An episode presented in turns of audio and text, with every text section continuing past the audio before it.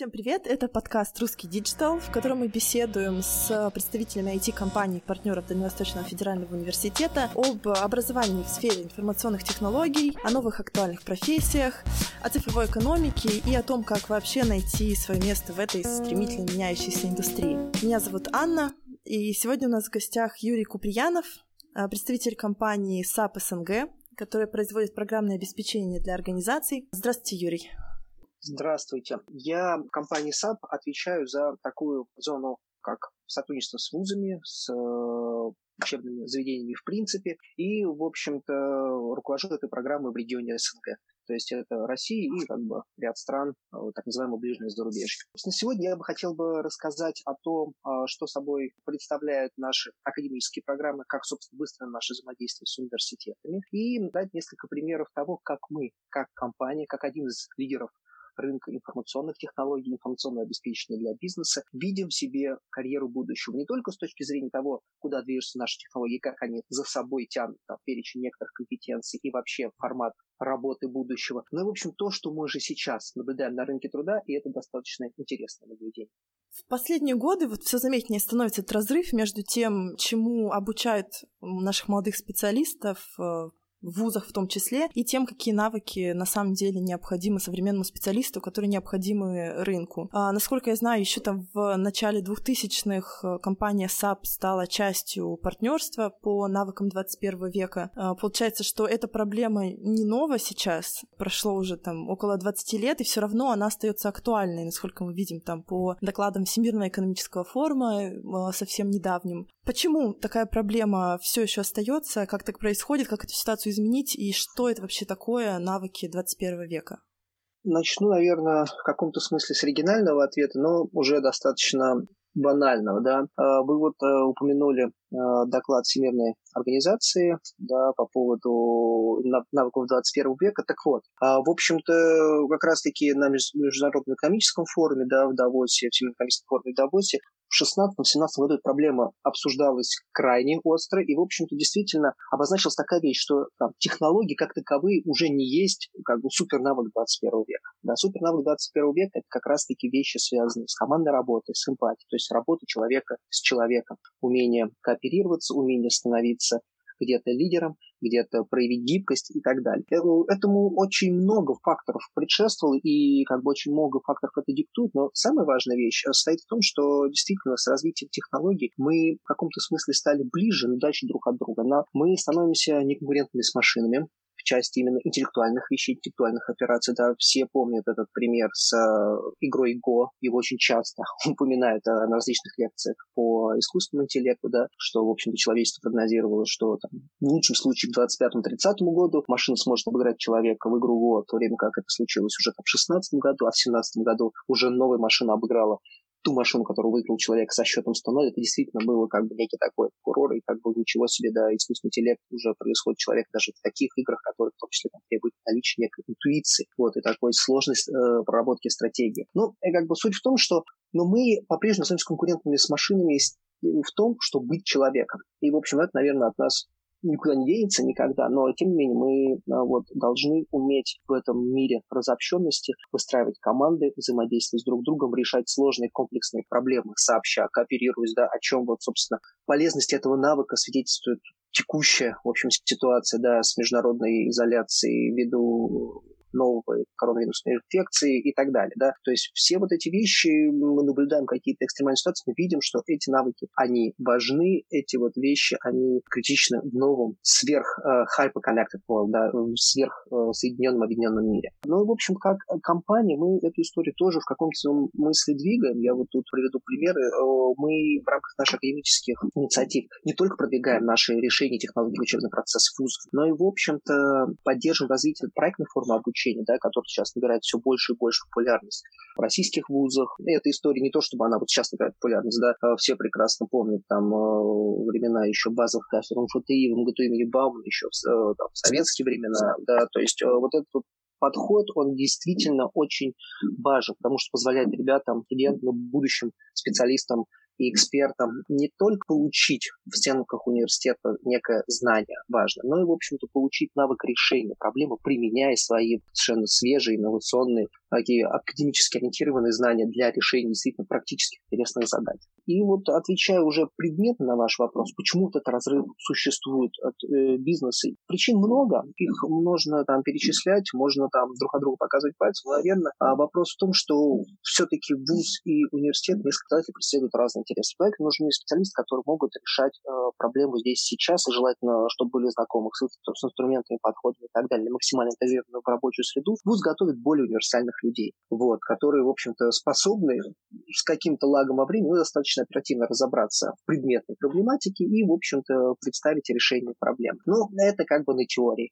В практике, конечно же, интеграция в реальные условия бизнеса, она проходит не так быстро, как хотелось бы, как это предполагается в методичках университета. Да, это требует времени, и, конечно же, вовлечение работодателя в подготовку кадров, оно очень важно. И тут уже можно выставить такие вот, скажем так, ну, какую-то претензию да, в сторону именно бизнеса, да, что они недостаточно увлекаются в работу университетов, часть именно формирования учебных и образовательных программ. Вот моя любимая такая теза, когда ведущий вуза приходит к работодателю, говорят, ребят, вот мы там запускаем магистрскую программу, дайте нам требования к специалисту. Компании очень часто все свои требования сводят к тому, что говорят, дайте нам просто умненьких, мы уже из них делаем, что надо. Поэтому здесь э, такое это вот взаимонаправленное движение должно быть, да, связанное с большим вовлечением в учебный процесс формирования учебных программ. С другой стороны, больше открытость и готовность все-таки обновлять свои учебные программы, добавлять туда прикладные инструменты, которые действительно востребованы работодателям, которые позволяют ребятам действительно понять и достаточно легко и безболезненно интегрироваться в рабочую среду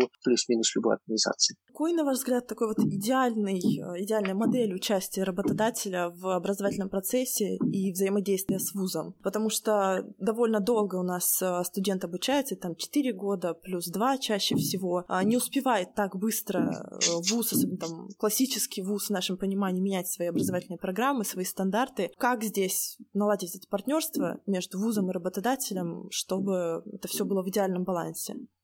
Ну, смотрите, несколько уровней взаимодействия должно быть очевидно, на мой взгляд.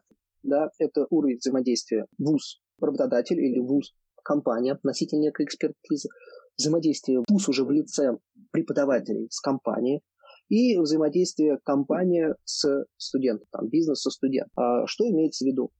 Во-первых, если мы говорим э, компания ВУЗ, это участие компании в различных экспертных советах, учительских советах, где, в общем-то, оценивается, предоставляется обратная связь, принимается прямое участие на самом высоком уровне в формировании программ, каких-то принятия там, ну, стратегических решений, связанных именно с наполнением учебного процесса. Условно, там, какую-нибудь берем специальность, ну, допустим, не знаю, ну, близко мне там бизнес-информатика, и там идет обсуждение, ребят, мы в какую сторону будем двигаться? В сторону все-таки технических наук и готовить все-таки в большей степени разработчиков и таких технических архитекторов, или в сторону именно бизнеса и готовить в большей степени консультантов и аудиторов, да, и вот как бы это краеугольное решение принимается решение, исходя из того, что работодатели, которых собрали, привлекли к этому обсуждению, думают, почему это так, и вот что они видят в этих выпускниках уже по своему опыту с ними взаимодействия. И тут, тут как бы есть вот такой момент, да, то есть и такого рода обсуждения, они очень важны, там, не знаю, на регулярной основе, не говорю, что это должно быть, там, не знаю, каждый квартал, но как минимум раз в два года некая рекогносцировка на, скажем так, в образовательном пространстве должна производиться. Второй уровень взаимодействия с преподавателями. А тут, в общем-то, модель, которая там понятна, очевидна и так далее, это, конечно же, помощь в формировании новых учебных материалов, в большей степени каких-то инструментов для практикумов. Ну, опять-таки, я говорил за себя, за ту сферу, которую я представляю, да, за информационные технологии. И, в общем-то, проведение так называемых учащих семинаров для преподавателей, train-trainer, да, то есть в ходе которых они получают некие практические знания, навыки и могут и эти материалы обновленные регулярно, а это уже, наверное, должно проводиться каждый там, семестр как минимум, э, транслироваться на студентов там, в обновленном объеме, ну, в том, как это нужно для закрытия определенных потребностей его там, дисциплин. И третий уровень взаимодействия – это студенты. Ну, что ж сразу хочу сказать, со студентами напрямую взаимодействовать проблемно работодателю, но и в принципе этого не должно быть, для этого есть вуз как система образующая структура, и, и взаимодействие ведется через преподавателя, это студенческо-преподавательские группы для решения проектных задач. То есть работодатель, либо компания, носитель некой экспертизы, там, технологический вендор, а, формулирует некую задачу для проектного обучения, для реализации а, учебных проектов в стенах университета. Да, ребята решают прикладную реальную задачу, компания на регулярной основе дает обратную связь и так далее. Опять-таки, эта вот модель достаточно популярна. Мы, как компании, да, ее называем ну, формат э, SAP Next Gen, Next Gen Labs, если есть даже физическое присутствие, некая физическая площадка для реализации подобных проектов. Мы за основу брали модель ну, School of Design Engineering в Стэнфорде. А, ну, в общем-то, я говорю, что эта модель очень понятна для российских университетов ввиду вот того, что это достаточно было в свое и сейчас это, конечно, развивается да, на базе наших ведущих там, инженерно-технических университетов. Вот, собственно, вот так вот три уровня эти выстраиваются, они позволяют, с одной стороны, как бы оставаться всем, как бы быть что называется, под, единым знаменателем понимать, что вообще происходит на рынке труда, почему там вуз, на который этих, этих специалистов, что все представляет, это подготовка. А, второй уровень – это мы обеспечиваем преподавателям необходимыми знаниями актуализации той информации, что вообще происходит а, на рынке, да, и что студентам надо доносить уже предметы.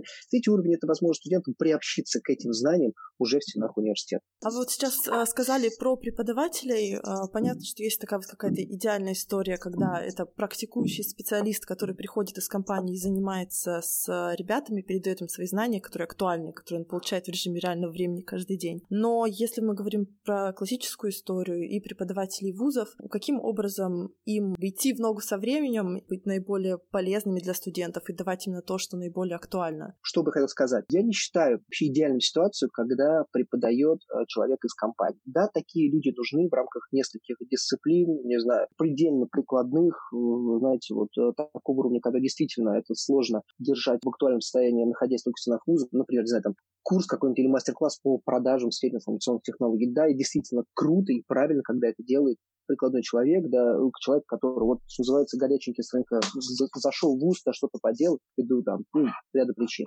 А я вижу идеальную ситуацию, во-первых, с точки зрения преподавания, это человек, который занимается исследованиями и который в том числе решает задачи бизнеса как консультант, как, метод, как методолог. И, в общем-то, действительно имеет представление об актуальном положении дел, и вот в этом смысле весьма востребован рынком, рынком экспертным.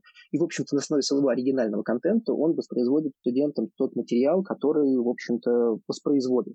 Как ему доставать актуальным? Ну, во-первых, это, наверное, ничего нового я не скажу, это участие в конференциях, как мы, как компания, многие другие вендоры, да, если опять-таки да, говорить за свою сферу, а, конечно же, регулярно проводим всякие мастер-классы, воркшопы для преподавателей, где знакомим их с нашими новыми решениями, даем возможность их, ну, что называется, пощупать, выполнять упражнения, подумаем, как бы даем необходимый учебный материал, который они могут там переработать либо в неизменном видео и включить в свои учебные дисциплины. Что важно? Большинство вендоров и как бы достаточно адекватно подходит к тому, что ну, не, не требует какого-то изменения, там, не знаю, учебного плана, либо еще чего-то, что требует действительно серьезной э, административной, там, бюрократической переработки на стороне университета, да, там, поменять там учебный план. Нет, мы просто говорим, ребят, вот мне какие-то прикладные инструменты, вы можете их использовать в учебном процессе. Достаточно просто и даже иногда не требует вообще никакого документального оформления, использовать ту или иную технологию в той или иной дисциплине, там, кусочно, не обязательно всю. Ну, условно, преподавать бухучет не, на, не с использованием бумажки в клеточку, да, где мы там самолетики рисуем, да, дебет кредитом, а брать э, там прикладные технологии на SAP либо любого другого вендора для того, чтобы, в общем-то, это все дело, как бы ребята видели, как это выглядит в современных предприятиях. То же самое касается там таких дисциплин, опять-таки, говорю, спектр тех дисциплин, которые связаны с э, САПом, с, э, с бизнес-решениями, которые мы поддерживаем. В общем-то, не надо переделать дисциплин, рассказывайте все то же самое, но показывайте, уделите, там, не знаю, два часа, два академических часа тому, чтобы ребята увидели, как выглядит система, или там выполнить 3-4 упражнения, но, конечно, чтобы они выполнили, преподаватель должен быть обучен, уметь это сделать. В общем-то, необходимые инструменты формата сотрудничества у нас они есть, и мы, в общем-то, в том числе там, привлекали несколько раз коллег из ВФУ, чтобы вот э, эту историю поддерживать. То есть в этом смысле все достаточно просто. Из того, что вы сейчас сказали, мне показалось, я услышала, что вы, в отличие от многих людей, может быть, ваших коллег, с которыми э, общаемся, не так скептически относитесь к классическому образованию, стандартному, привычному нам в ВУЗе, с системой там бакалавриат, магистратура. То есть вы все-таки считаете, что такое образование все еще актуально, и оно может оставаться актуальным в соответствующем времени, и такие какие-то краткосрочные курсы истории не могут заменить это образование. Если мы говорим, конечно, не о тех людях, которые собираются идти в науку, а именно о людях, которые собираются э, в практическом поле в общем-то, работать. база должна быть базой, да. А мы как бы можем в доме внутри дома уже сделать э, полки из ДСП и даже там с этим простенький, но фундамент дома мы не будем делать сами из ДСП. Это, в общем-то, такое сравнение может быть слишком сильно утрировано, но факт остается факт, что, конечно же, микрокурсы, обучение э, и действительно я считаю, что YouTube становится достаточно мощным образовательным порталом, но, ну, грубо говоря, человек, который э, не имеет базы, фундамента, не знает, как в этом всем пространстве информационном навигировать себя и какие вопросы задавать и как формулировать запрос к тем компетенциям, которых учить. Я, конечно же, с восхищением смотрю на вот детей, там, да, вот моему старшему ребенку 7 лет, да, и, и что, грубо говоря, он там начал там, с трех лет, как начал говорить, писать мне смс, ну, использовал голосовой набор, да, но как бы он сам это придумал. Ну, вот, собственно, вот в этой э, связи хочу сказать, что, конечно же, новое поколение хорошо чувствует себя вот в этом новом информационном пространстве, и их, то, что они родились в этой цифровой среде, им достаточно сильно помогает. Но ВУЗ классический – это действительно хорошая база, но он тоже должен пересмотреть свои форматы, подходы, и, конечно же, недопустимо в наше время, да. Ну, что и показал, в общем-то, сейчас, вот опять-таки, пандемия, да, что контент может быть цифровой, э, не уникальный контент, а такого на самом деле, это неплохо, не хорошо, просто а такого процентов 80 может быть записан и воспроизводиться, актуализироваться там, ну, раз в год, но не, не, не надо физически присутствовать на этом, да, то есть это может быть контент, конечно же, актуализируемый, но, в общем-то, не раз за раз начитывается голос, да, один раз зачитался и как бы записался, и бой. Да, конечно же, взаимодействие с преподавателем, проектная практика, решение каких-то комплексных задач и, в принципе, общение э, с профессором – это важный компонент обучения, социализации и так далее. Но пересмотреть вопросы эффективности работы университета, конечно же, новая экономика, в общем-то, нас заставляет. И это все естественно. Поэтому как бы я сторонник классического образования, но я сторонник того, что в него надо э,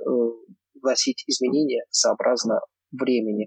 Мне нравится эта точка зрения. А, спасибо. Давайте вернемся к нашим все-таки навыкам. Вот вы сказали про, там, перечислили все это эмпатия, эмоциональный интеллект, а, командная работа, то, что мы вот э, называем soft skills, как наше конкурентное преимущество перед искусственным интеллектом и то, зачем наше будущее mm-hmm. как специалистов э, людей. Но вот если с э, hard skills, в принципе, все понятно, мы понимаем, как им обучаться, понятны критерии оценки компетентности человека в этих hard skills, skills, то с софтами все как-то гораздо сложнее и не, не всегда очевидно, что для там, школы, что для вуза, тем более для абитуриентов и их родителей, для молодых ребят, которые сейчас себя ищут в этой сфере.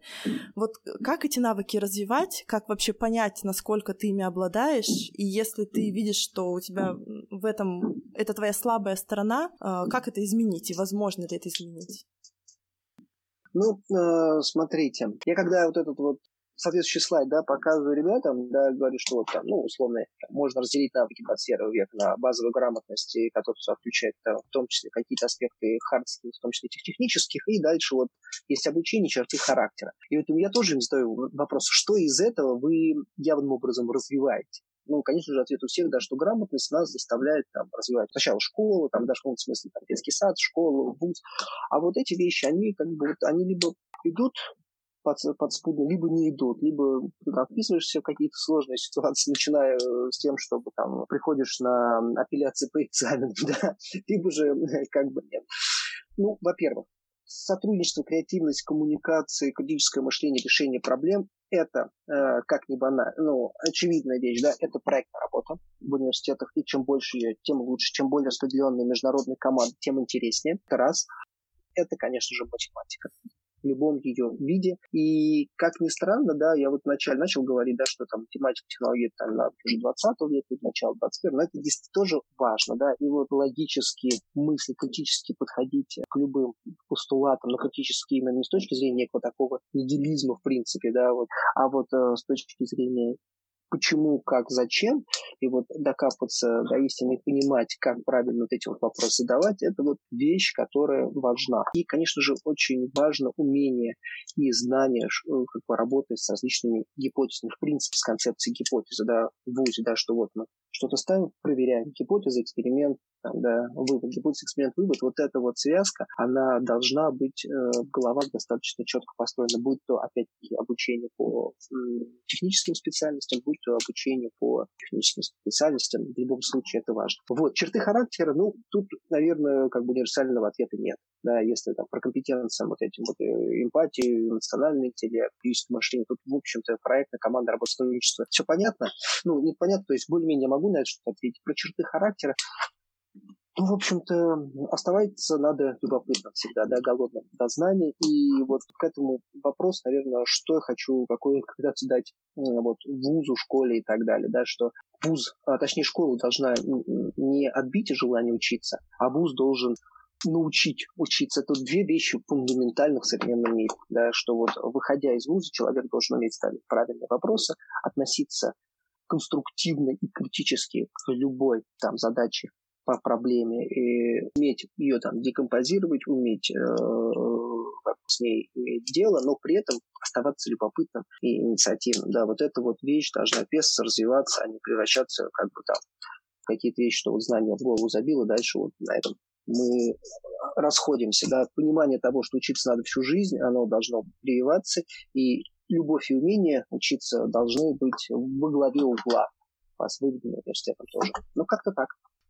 А по вашему опыту, вы, наверное, сталкиваетесь все равно с молодыми специалистами, которые там приходят вам, может быть, сразу после вуза работать. Насколько они на самом деле научены учиться, насколько вот эту функцию сейчас выполняет вуз или, может быть, э, школа. А, и в частности, наверное, хочется спросить именно про Россию, э, насколько у нас здесь это все отличается, какая у нас ситуация, чем она отлична от того, что происходит за рубежом?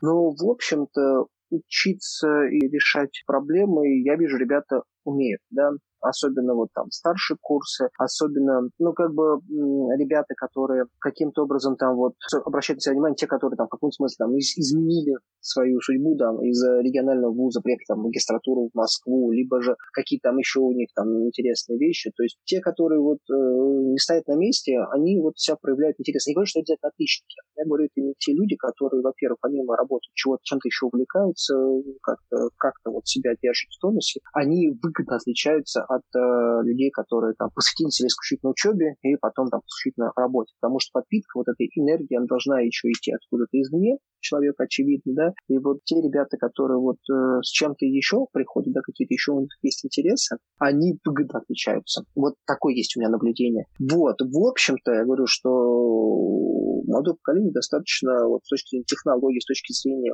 как бы умения делать что-то быстро, хладко, при этом как-то вот раскопать какие-то инсайты, они достаточно умелые профессионально в этом смысле. Еще, конечно же, такое наблюдение, но это, наверное, все студенты, да, как ребята, что называется, профессионально натасканы решать тесты и хорошо сдавать любые экзамены. У них может в ничего не остаться, к сожалению, но а, экзамены и тесты проверить всякие вещи сдают на отлично. Вот это вот навык, а, конечно же, у студенчества очень хорошо развит. Как, наверное, навык, это тоже, наверное, хороший soft skill э, найти, э, как решить проблему, затратив наименьшее Да, да, да, это, это Безусловно, да. Это э, как бы, да, конечно же, он не должен превращаться там в э, откровенную халтуру, но, в общем-то, ну, мне не импонирует в э, большинстве, но, говорю, самые, что называется, классные, интересные и как бы такие ребята, которые в том числе себя хорошо проявляют на профессиональном поприще, это те люди, которых собственно, любознательность и интересы не ограничиваются только вот, ну, да, формальной учебой, да, там, развитием себя как профессионала. Конечно же, вот это вот увлечение чем-то, это предельно важно. Ну, получается, что, э, наверное, важно тогда ребятам при выборе вуза, об этом еще говори, поговорим чуть позже, обращать внимание на то, насколько он поддерживает э, внеучебную активность, да, то есть кроме а того, это, что... Это, я считаю, очень важный фактор. Ну, лично я, допустим, когда смотрю на историю, я могу там что-то не понимать, но мне нравится очень система американских школ и в том смысле, что спорт, э, все вот вещи связанные спорт, музыка, актерская драма и так далее, все это в стенах школы, да, общеобразовательной. То есть э, вот логистические сложности у нас при общении человека к спорту, да, молодого школьника, там, да, студента, они как бы сказываются определенным образом. Да, вот когда у вас все это стенах школы, либо вот университета, в этом смысле, конечно же, да, это большое-большое преимущество, это позволяет человеку действительно ну, как бы чем-то увлекаться вот, и находить там новых друзей, новые коллективы, опять-таки, да, поддержку, ресурсные какие-то вещи, ну, во всех смыслах этого слова, это важно. Да, к сожалению, сейчас есть какое-то устоявшееся мнение, э, опять же, поскольку у нас э, должны слушать ребята, там, школьники, абитуриенты, о том, что важно сконцентрироваться, особенно последние годы, они что делают? Они сконцентрируются там на решении э, ЕГЭ, на подготовке к экзаменам, и ни шагу влево, ни шагу вправо, никаких дополнительных активностей, и в университете тоже, то есть концентрируются в, в основном на парах и на сдаче экзаменов, что, наверное, с учетом того, что мы говорим про soft skills и про навыки 21 века, вообще в корне неправильно. Это как раз настолько же, наверное, важно, как и сама ну, основная учебная активность. Да, это, это, как бы этому надо уделять время. Это должно быть как некая гигиена эмоционального вашего состояния в избежании выгорания, в, избеж... э, в наличии некого ресурса дополнительного, личного, да, это крайне важно, это должно воспитываться, да, не то, что говорить надо, ребят, главное, учеба не важна, так тоже, это в корне тоже неправильно, но, в общем-то, это тоже важно. Экстракуррикула, да, там, сверх э, вот эта вот не учебная деятельность, она важна. И если вуз это развивает, и если у вуза есть следующие площадки, она вот русский, мне кажется, для этого есть все условия. Могу, ребята, только позавидовать, что называется. Да, но ведь ну, это же не только какие-то вещи, связанные там со спортом, с творчеством и так далее. Это же могут быть э, какие-то истории, которые затрагивают сферу профессиональных интересов ребят, то есть там центры проектной деятельности, именно работа по направлению их основному образовательному или что-то связанное. Конечно. Каким образом э, молодому человеку, который там пытается определиться со своей будущей профессией, своей сферой, ну, может быть, про профессию, э, это, наверное, какое-то очень узкое направление, но вообще сферы интересов, в которых он в дальнейшем планирует развиваться, э, каким образом ему выбрать сферу и э, стоит ли это делать с оглядкой на его уже имеющиеся у него э, навыки именно soft skills? Что могу сказать? Делать это можно по-разному. Участвовать в лекциях компании, да, участвовать в различных стажировках. Очень хороший формат, опять-таки, проектной деятельности, да, когда в стенах университета человек может получить портфолио решения задач, да, реальных прикладных, это раз. Когда человек в стенах университета может, э, грубо говоря, познакомиться в принципе с экспертами компании, да, ну, карьерные ярмарки э, и вот эти все вещи, они мало что показывают, но участие в стажировках каких-то летних, да, как-то вот аппликации на них э, проходить. Это важно, пробовать несколько, там, 3-4 компании, посмотреть, вот куда, где там душа лежит не только в специальной сфере деятельности, но и в самой компании, организации. Ну, такие вещи очевидные. Ну, и, конечно же, не знаю, сколько это развито, но вот центры там психологического карьерного консультирования, да, они, ну, получают, насколько я понимаю, да, достаточно большую популярность и распространение сейчас в университетах, да, вот, э, следуя практике там, ведущих бизнес-школ. И мне кажется, оттуда тоже человек может много чего про себя интересного узнать. Наверное, самый такой философский, правильно это будет сказать, познай себя. А, у вас была очень интересная а, часть вашей презентации про а, непрерывное обучение и про то, что сейчас уже модель изменилась, построение такого профессионального трека человека в течение его жизни. И это очень важно, мне кажется, тоже для наших ребят, для абитуриентов, для ребят, которые только начинают учиться в ВУЗе, потому что кажется в этом возрасте, что это критически важно сейчас выбрать специальность на всю жизнь, как будто бы вот они всегда будут потом этим заниматься. А, можете рассказать а, об этом? Каким образом модель это изменилась сейчас?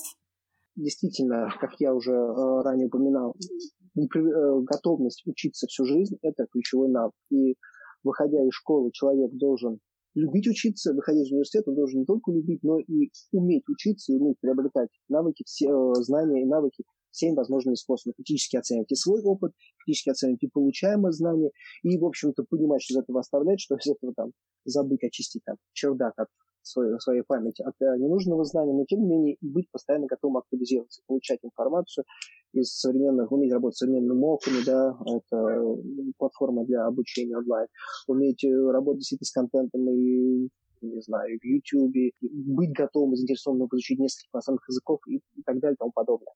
Вот, почему это происходит, почему это меняется. В общем, к сожалению, вот мы без картинки выступаем, но, наверное, так постараюсь объяснить. Продолжительно все началось с того, что наша медицина достаточно серьезный шаг вперед сделала за последние годы. И де-факто мы с вами приближаемся к состоянию такого ну, квази-бессмертия. Что я говорю? Ну, в течение 30 лет медицина придет, э, научится, в принципе, консервировать состояние человеческого здоровья на том уровне, который человек будет, это будет общедоступно. Это значит, что, э, грубо говоря, человек, там, ну, условно, к 2050 году придет со своими болячками, да, что медицина сможет его вот с этими болячками поддерживать достаточно длительное время, при этом, как бы, ну, улучшения драматического не будет, но и ухудшения дальше ну, тоже могут гарантировать, точнее, могут гарантировать, что не будет дальнейшего ухудшения. И в этом смысле, значит, жизнь становится дольше, значит, а, период активной жизни сильно увеличивается. Это, а, и в этом смысле, а, что мы наблюдаем? что если раньше человек, его там активная трудовая деятельность сколько занимала, ну, берем там с 20 до 60 лет, 40 лет. И что мы в этом наблюдаем?